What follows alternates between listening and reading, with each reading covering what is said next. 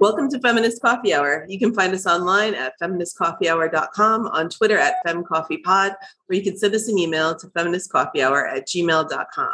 I'm Elizabeth. And I'm Karen. And today we have a very special guest, Jill Louise Busby. Welcome, Jill. Jill spent years in the nonprofit sector, specializing in diversity and inclusion, speaking in academic institutions, businesses, and detention centers on the topics of race, power, and privilege, and delivering over 200 workshops to organizations across the Bay Area. In 2016, fed up with what passed as progressive in the Pacific Northwest, Jill uploaded a one minute video about race, white institutions, and faux liberalism to Instagram. The video received millions of views across social platforms. And we're here to talk about what happened next in her recent book, Unfollow Me Essays on Complicity. Welcome, Jill. Hi. So tell us about this book. That's such a big question to start, to start with. You didn't want to break it down into any specifics. It's um I think it's a book about being both an outsider and an insider in that space in between. And especially over the last few years, when for me, insider meant viral fame or micro fame, and outsider meant feeling in conflict with that micro fame. So I think if I had to sum it up, since I'm on the spot, I think I would say that about being an outsider and insider at the same time, and that conflict that exists in a capitalist society when you have goals, ambitions, skills, and talent, but you don't want to sell them to harm other people. so I would say it's about that. Yeah, I did have a chance to read the book, and that you are conflicted about those things definitely comes across. Do you think you wrote the book to resolve that conflict or just to address it? I wrote the book because I felt like and I'm sure someone is because we miss a million things in the hype machine. So someone is talking about it, but I hadn't seen it.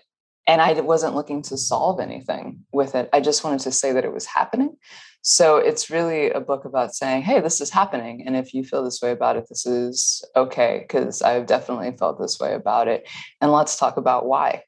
So I wouldn't say it's the most solution based book unless honesty is a solution, which I wink wink happen to think that it is but you know i wouldn't i wouldn't say that like in an interview. The whole diversity trainings are becoming like a really hot topic now because people are kind of presenting them as a solution. And in my experience like i work for like a medium sized nonprofit most of these trainings have to do with just compliance with the law like how to comply with the law. But it seems like what you were offering and you and your mother were offering was something much bigger than that is that what you think people wanted? Did people want more than that from you? My mom went to law school. She loves the law, and um, there was a lot of law happening. But I think it was an either or. It was like, hey, you're going to do this because it's the law, or else we're going to talk about it. But we can't do that script that's happening where you show up for work and you got a training that day, and the person comes in, and you. Ha- I don't even know if we're trying to make that work. If I'm being honest, or if we just needs something to make it seem like something is happening. I've done that training and I've also been at the nonprofit. And mostly it's just like, oh, that is now happening. Check, check, check. I don't know how honest we can be at work, first of all, with the law, but also just because that's our job. I don't know about anybody here, but I happen to use money to pay for for things um, currently. So um, even though I am in Washington, I'm sure there's all kinds of nice granola stuff going on, bartering and whatnot. I'm still using it, unfortunately. And at my job, you know, there's that part where it's like, yeah, I'd like to do my best. I'd like to help people. I came here to do that, but also you give me my paycheck. So I don't know what our goal really is with that and i'm i'm open to someone telling me what they think the goal is because i don't know everything or anything i was thinking about the difference like you said when when a person is at work can they really be themselves and you have a, a, a lot of jokes that i that i took in great humor about white unitarians and I happen to be Unitarian. That's like the thing. Uh-huh. And we had one of those trainings about white supremacy culture at my UU congregation. And the, the tone is obviously very different when you're at your church versus when you're in your office. And like, where can you be more yourself and stuff like that. And I started to think a lot about like the relationship the audience has with the facilitator.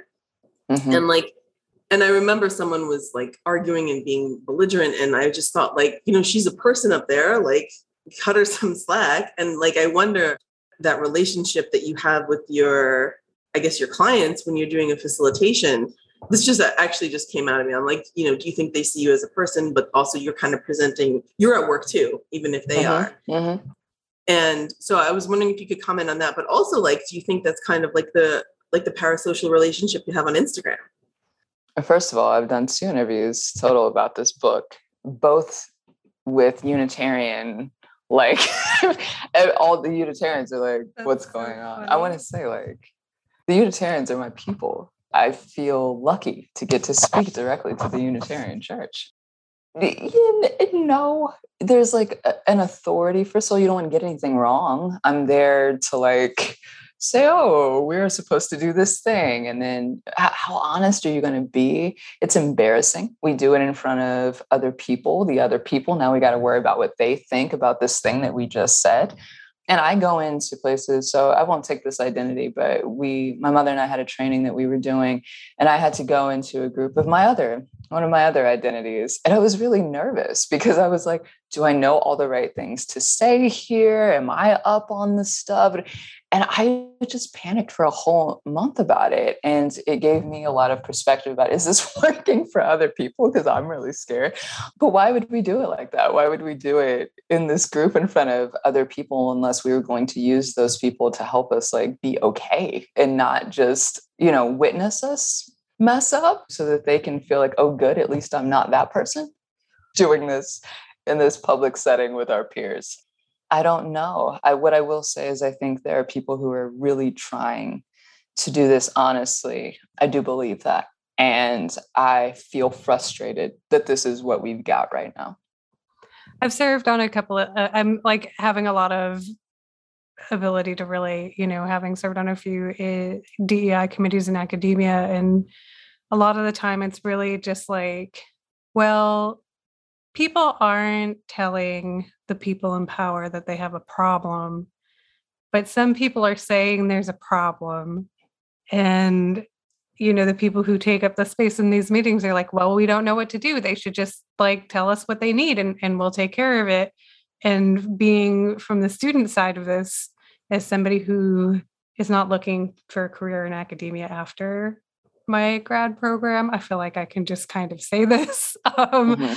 but being on the student side it's like no actually you've been told a thousand times you just tell each student who has come to you individually that their concern is not actually about race their concern is not actually about their identity their Mhm. concern is not actually about any of it like people have been talking to you so often that they've learned like that there's a learned Mhm. helplessness now you've just Yeah. never listened and now that you have the mic on diversity equity and inclusion you're saying there's nothing and no one's willing to tell you different because we know what happens when we do you know and really the sense that you can't say that in these meetings Right. because that would hurt the facilitator's feelings or that would hurt the committee member's feelings who has the floor or might they might find that humiliating Mhm. the fragility of it all it's, it's pretty yeah, that's it's that's always it's sad. infuriating and and the honesty is just like there's only really room for one honesty Yeah, I mean, and those people have a job too, you know, so they answer exactly to someone else who answers to someone else who answers, no, we don't have the money. Because some of this also, for some reason, comes down to money a lot of the time. Um, I don't know why. I haven't figured out why the answer is always it's not in the budget to not be racist, but I guess it's not. i'm reminded of one of your your short videos your instagram videos or a few of them around this just the the concept of the way that finances are so inherently linked to racism and structural white supremacy but simultaneously used to to say like well this is not about race this is about class You know, um, I think it's a lot about class.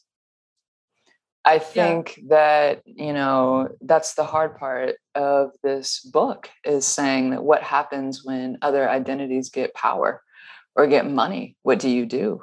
Because real quickly, you can find out really quickly that it's about something else too. Because now that we will have people, in, and we always have in positions of not always, but power who get to say, like, I deserve all of this.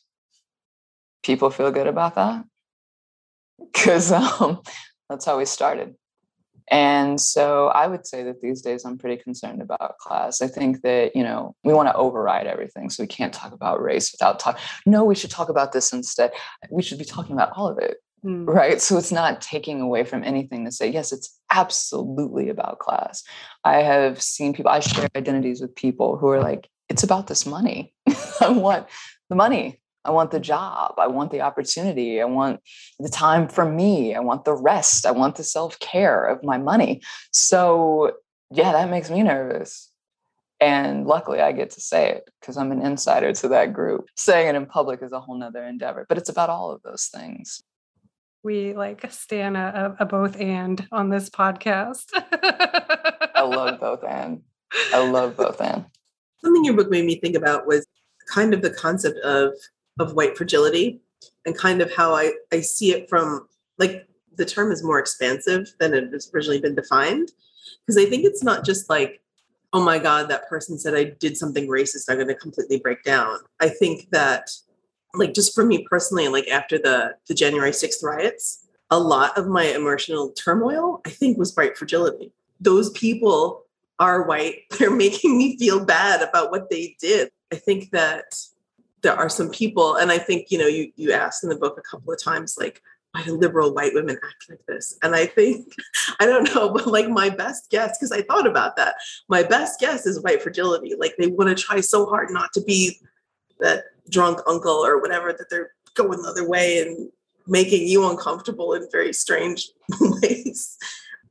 I was wondering what you thought about that, or if yeah. there's like other ways to think about that term. I love the drunk uncle. So I just want to start there. I wish to always be in conversation with the drunk uncle. I think I don't blame the drunk uncle. I think that my question, and especially I really get into this in the last essay, is what am I witnessing when I see white women in the comment sections like correcting each other? You know, like that doesn't seem fragile. That seems like winning it seems like another type of way to win at something that i mean we've seen before. And that's not necessarily a judgment. I think that's just like the way we've set up this society is like win win win. And like how am i the best at this thing? And i see a lot of people taking on the ideas i will be the best at not being racist. I will be the best at listening to you. I will be the best. I will say nothing. I will make no mistakes. And if I do make a mistake, I have a practiced apology for it that you've given me. And like, what are we talking about? Like, what are you doing? That like it's a real question. Like, so everybody's right. Nobody has any ulterior motive. Like, that's racist racist to say. I will listen to all of you equally, especially if you have a platform. And I just, and even though I only see other white people here in the comments section with me, I will choose you. Why? Is it a good look that you are surrounded by 80% white people apologizing? Probably not. That probably means that we're not in the right spot so I'm just curious about what's happening. I'm not mad at anyone. I'm like, why are you doing that? This doesn't even make any sense. So racist. We're all created equal. No intentions, no humanity over here, no stirrings, no like late night musings about Bill, nothing, just black, just black and correcting you you know so i would ask is that fragile? Do you want to win? Do you want to be good at it? I like there are things like it's like an ex calling you out in real time like do you really want to hear somebody tell you like no you're racist no. So eventually you're going to especially not in public so eventually it's like okay how do i not get called out for this? And i'm more curious in people like actually working on this than how to be good at it in public because I don't know what that does for us. Then I have you in a one on one conversation and you just give me back what you've learned from some person that I know better than to follow. And maybe they're great and maybe it's me. I don't know. I'm also self deprecating, but I don't think so. I think if the goal is like the fame, I'm a bit concerned. Because what does fame take?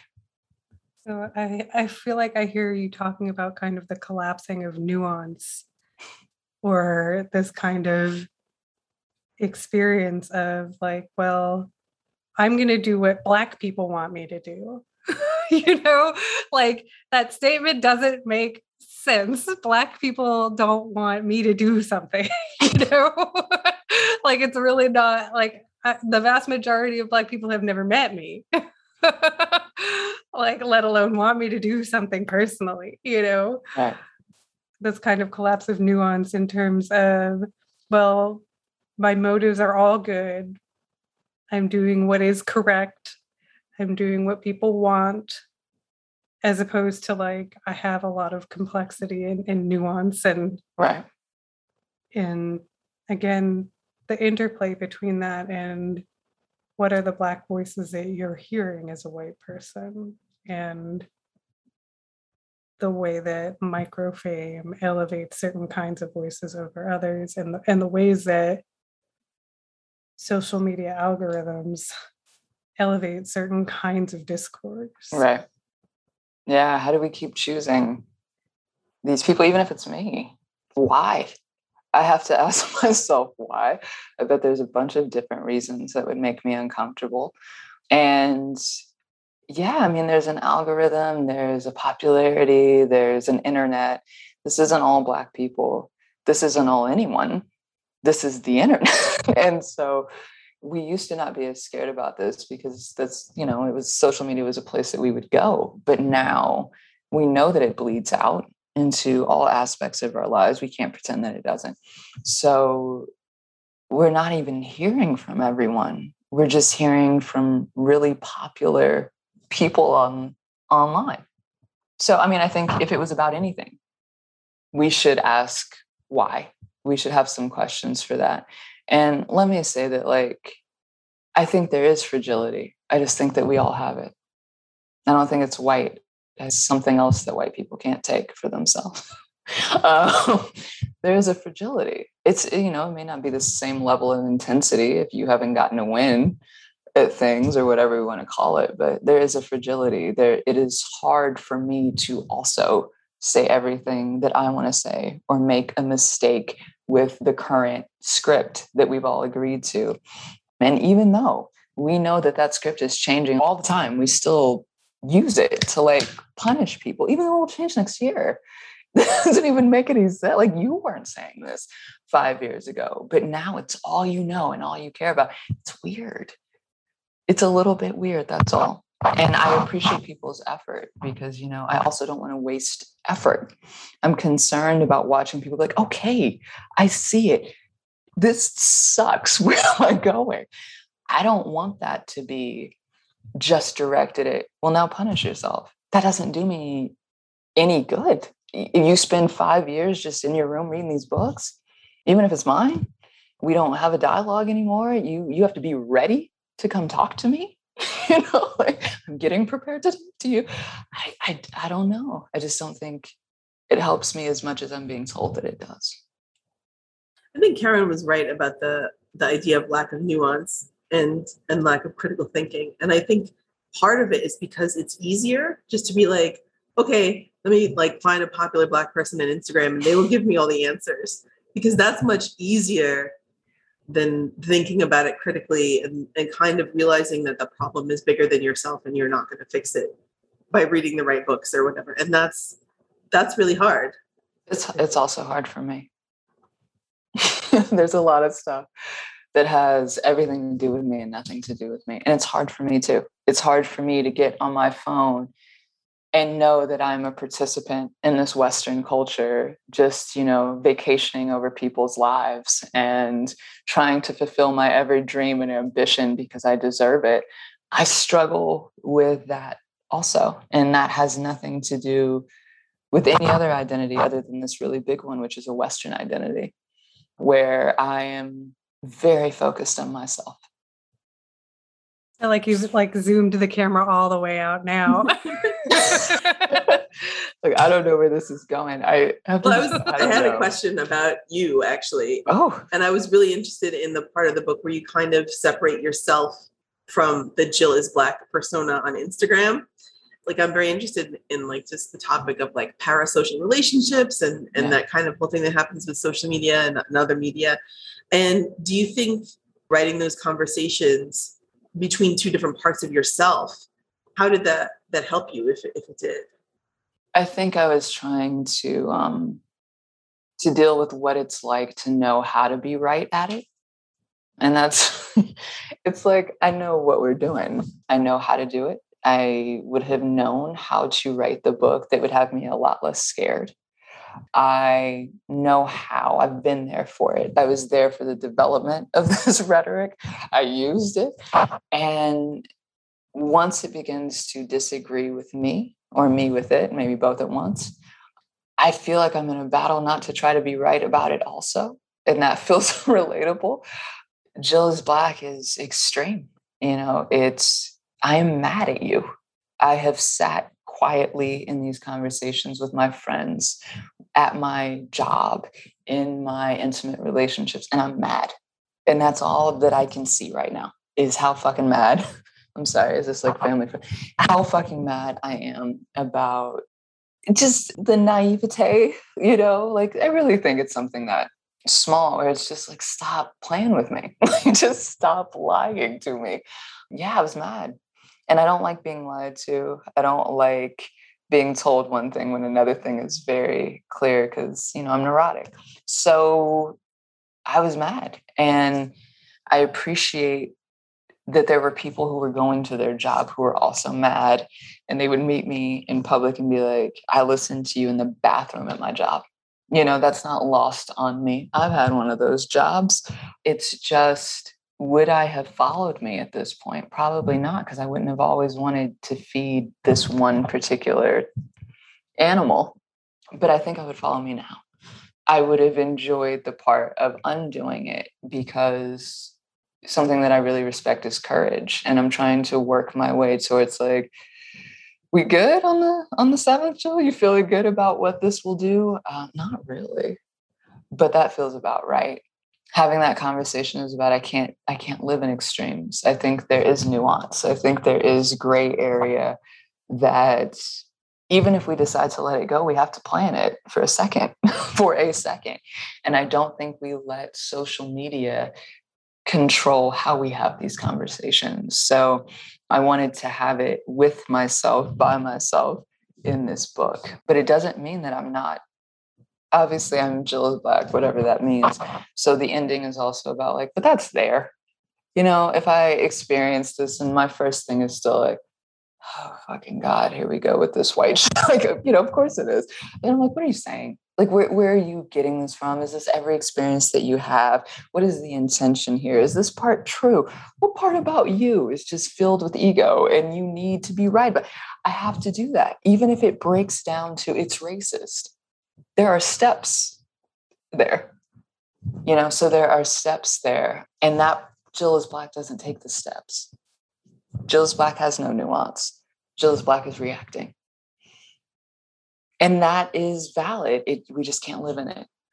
There's a part of me that is like is that part of why jill is black is appealing to white commenters who want to fight over like no it is correct to say this it is never wrong if you say it the way that this person has said it to yeah. me whereas your internal experience has so much reflection but I, i'm wondering you know in this conversation, I reflect on my gratitude, and we're in a similar age cohort here. My gratitude for being like baby feminist, baby anti capitalist, baby anti racist, you know, at a time when I wasn't posting on Twitter about it or that I wasn't. Mm-hmm I was on Facebook, but Facebook wasn't what it is right now, you know.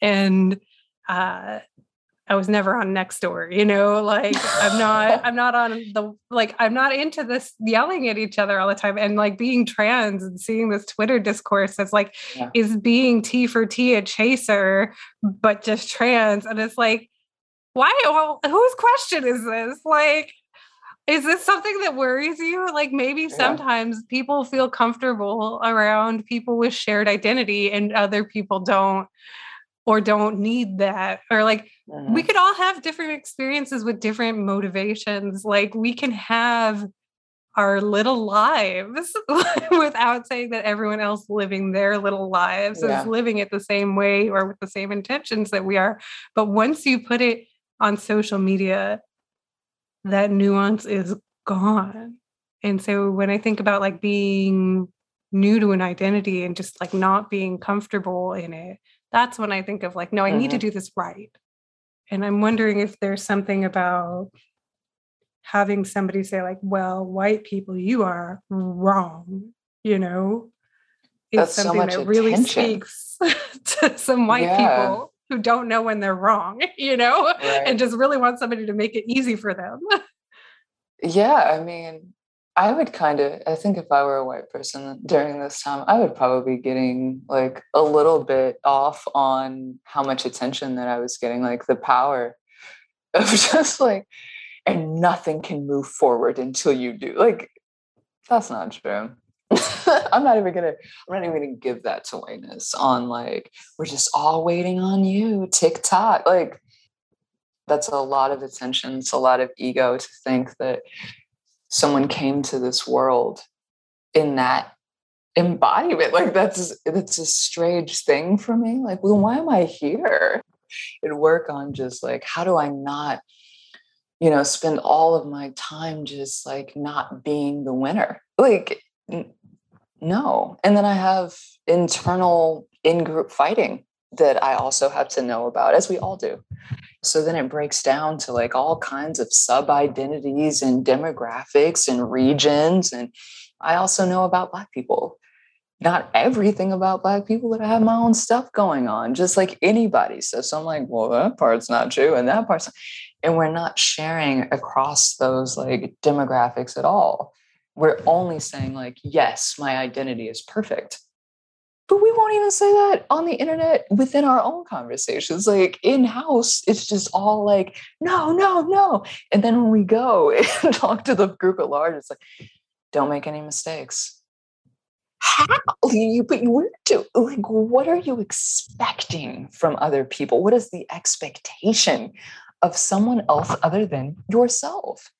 I just don't know why i'm here. Like i don't know if I'm just here to be black, why am I here? And you got to just come and do all of this, all of this self exploration and figure. Absolutely fucking not. I will be exploring just like white people until the very end so that things aren't racist. I will be here saying, no, I think I'm flawed and fucked up. I think that this thing was my fault. I think that when I perform this way, I'm doing it for my own ego and my own comfort and my own safety. I will not let white people take nuance from me. I will not join a whole group of people and say, yeah, we've all agreed on these 10 points on Instagram. That's a, an insult to my humanity. you know, it's an insult to spend all of my time saying, let me feed into yours based on an identity. I will not do it. I won't do it because that feels racist. But I'm not allowed to say that that feels racist, that it's just all this dedication to educating one group. White people don't have anything to say to me. No, no eyes on anything. Just, just like, sorry, we know nothing. Well, then that's racist. If you haven't noticed by now anything about me, then that too is racist. Like, this is endless. This is endless like this. And that's not to say that we don't have work to do. We do, but why are we setting it up in this strange, like, don't say any, I would rather you not say anything than say how you actually are or how you actually feel. That's dangerous. And I think in this book, spending time on liberals specifically is saying, like, it is dangerous for you not to just go ahead and tell me who you are. I grew up in the South. I know who that group is. I know where they are. I know what they do. I know what time to go be around them. But when it comes to this other group, I always end up like, whoa. And that's a shitty feeling. And that's work. And that's like these little groups that we join. That's what that feels like is I you've surprised me here. and so now I'm gonna have a really strong reaction because you told me that you weren't this other thing. I mean, I'm sure I tell you something too, but still. You know, it's so funny because you've like talked about like why it is that you came to the kind of fame that you have and and I think that the the way that you phrase things is like very charming and I think that you have a way of, of synthesizing, like even just kind of on the fly, you know, really synthesizing really complex, multi layered experiences very succinctly. And so okay. I feel like the past like few conversational moments of silence are just like Elizabeth and I just being like, damn. no. like just like wow the gears are turning like i need to digest this like let me go mm-hmm. have a sip of tea you know like i want to sit with this drama club you know um just a, a drama kid turned influencer like like many people. Yeah i think i'm still excited about it. Like i it's bigger this way. There's more to be excited about saying like oh it's all of these things. And now i get to talk to people again. That's really exciting because i cut everybody off based on being right. So i'm excited to be in conversation with people it makes me happy to think that this is more complicated than I originally thought. And I'm sort of like inviting people into like, yeah, but you're so stressed out this this came alongside like all of this okay but self-care and this thing and watch out and like, I'm like did you notice that we introduced utter rage and self-care together online you know because you you're mad all day and then you got to go on the trip to calm down you're mad all day but you got to figure out how to be happy you got to buy the thing to be happy you got to be a consumer so that you can not be western i don't i don't even understand how that works i I'm confused by it, but I'm like a happy person now. And I mean, let's be honest, it's not a perfect book. I think I would have spent more time now that I'm a few months out on like, oh, and I'm happier. you know, like I'm a little bit happier this way to be interested again and to not always be the expert in anything that I am. I'm really glad to hear that because that was kind of like a question Thank like, you it sounded like you were searching for something like you were trying to solve like questions that you have about your experiences. And obviously there's no one answer but but it gave you peace. That's that's that makes the book even better. That's really nice to hear yeah. Today right now but i'll like get off of this call and get on my phone that's and fine. in six minutes i'll be like what's going on? But right now today filled with joy. Your comment also about the self-care I cracked up because, you know, in academia, everybody's like really valuing self care. Like, I get emails like, Are you taking care of yourself? And it's like, Excuse me, this is my business. like, please don't make work about how well I'm taking care of myself. Yeah. Why don't you give me some time off if what you really want is for me to take care of myself? Mm-hmm. Why are you giving me the kind of work that's requiring that I do extra self care? that is a great question. So, like, yeah. self care is just like another way to report about my personal life at work. Like, no, thank you. it's a good check in question, you know?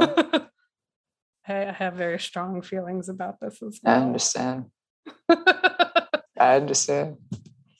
And also, like in particular, I'm in a helping profession. You know, I'm a clinical psych student. So everything is about like well we we actually statistically know how to take care of yourself well so if you're not doing it in x y and z way like oh. maybe we're a little concerned about you that's so stressful it's extremely like hazing academia is very much known for its hazing, but it's hazing Yeah. under this guise of like, well, we're we're trying to make sure you're taking care of yourself because this is very hard.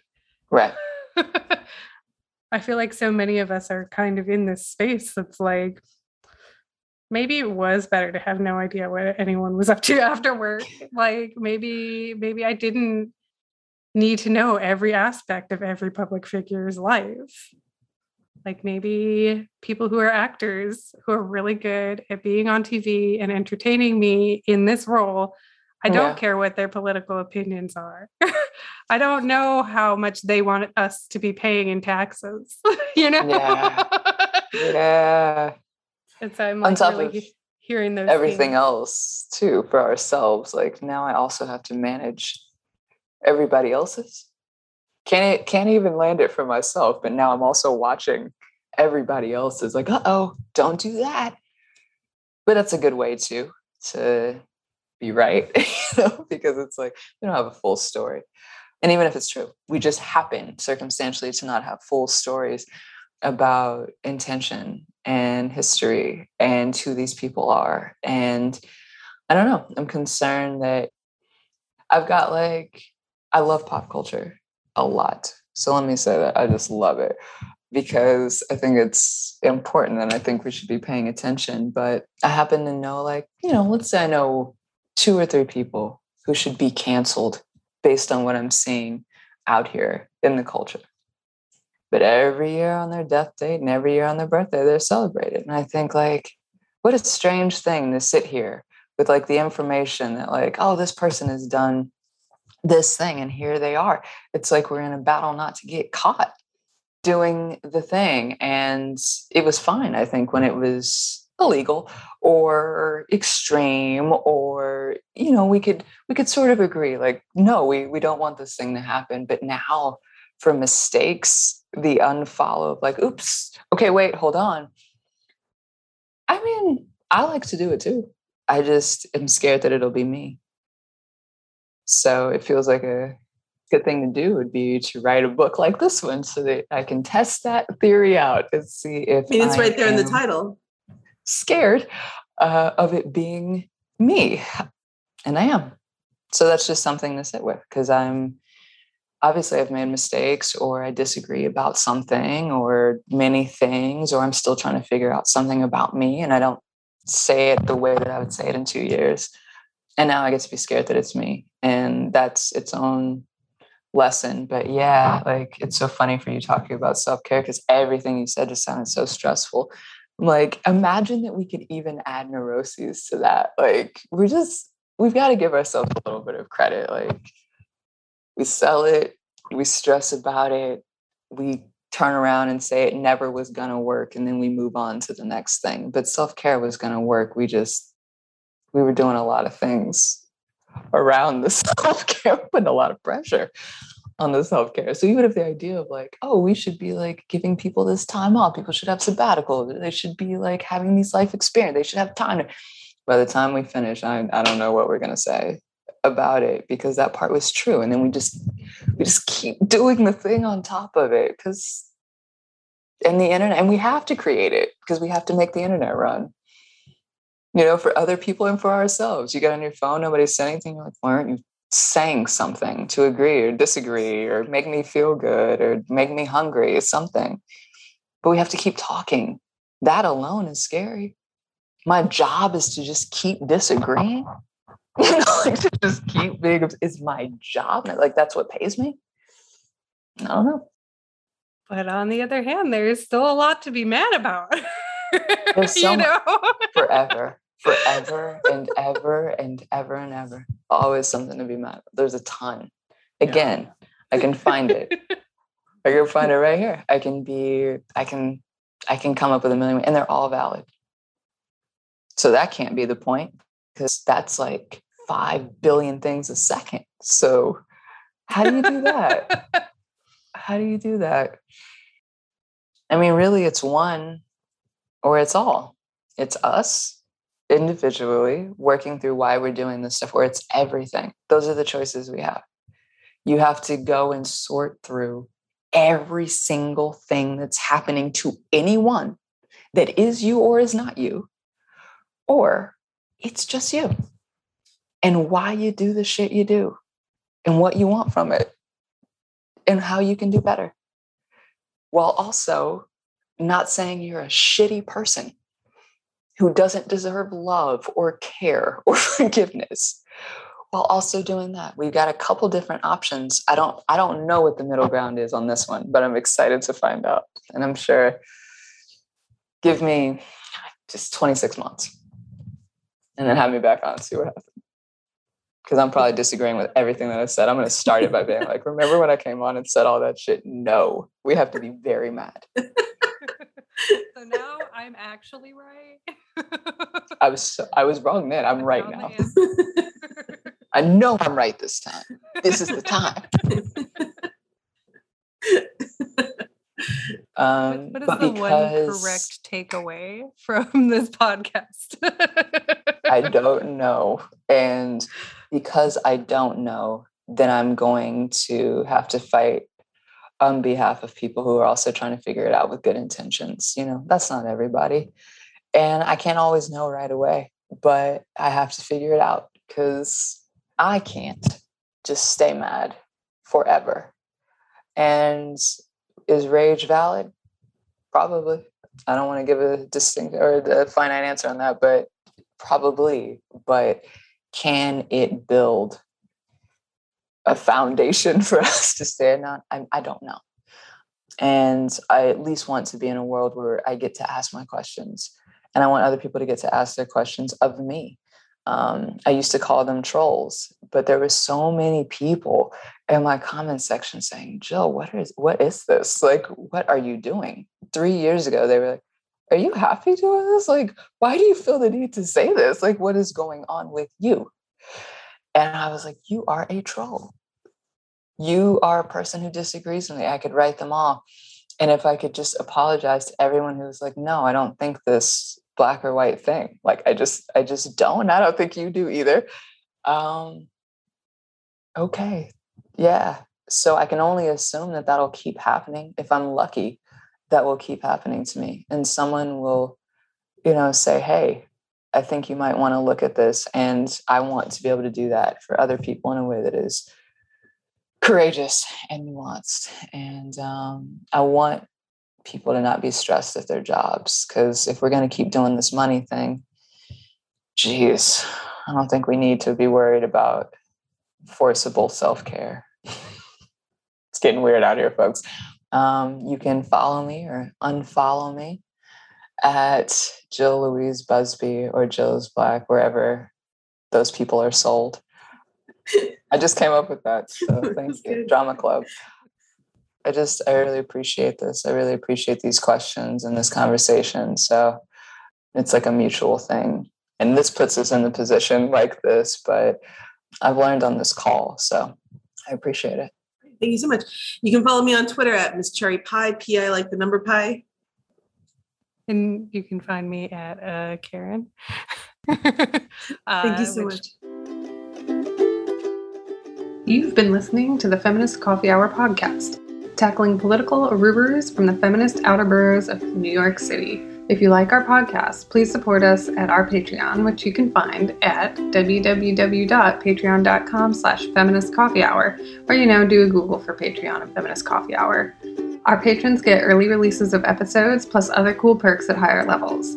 If you can't support us financially, you can always give us a five star rating on iTunes and write us a review, as it helps the algorithm know we're there and that people like us, like you.